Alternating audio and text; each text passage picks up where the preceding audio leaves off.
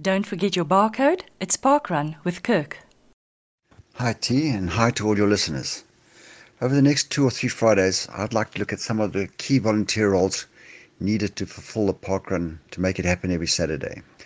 As I've previously stated, volunteers are fundamental in delivering of all the events. First one, parkrun director. The parkrun director has overall responsibility for the safety and overseeing the proceedings on the on the day. The parkrun director should stay near the start and finish areas at all times.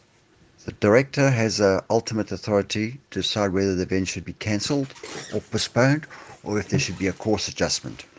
First timers briefing. This role creates a welcoming and friendly atmosphere for first timers and visitors by describing the parkrun, its ethos, and highlighting any course specific information. Timekeepers. The timekeeper is responsible for recording the finish times of all the participants at the event using the virtual volunteer app on their cell phones. Um, events should have two timekeepers um, so that at least if there's a problem with, with one set, we, we, we've got the other set. Finish tokens. Finish token volunteer is responsible for handing out the position tokens to all participants, and they work hand in hand with, with, with the timekeepers. Barcode scanning.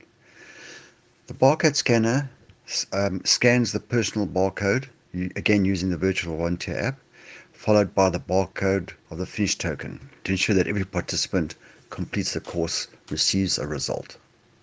Tailwalkers. The tailwalker's role is a friendly face-to-face who stands, who walks right to the back of the field and should be the last one to go through the finish funnel, ensuring that everyone is accounted for. Normally, we like to have two tailwalkers. Those are six of our core volunteers required for parkrun. Next Friday, I'd like to go through the rest of the volunteers needed.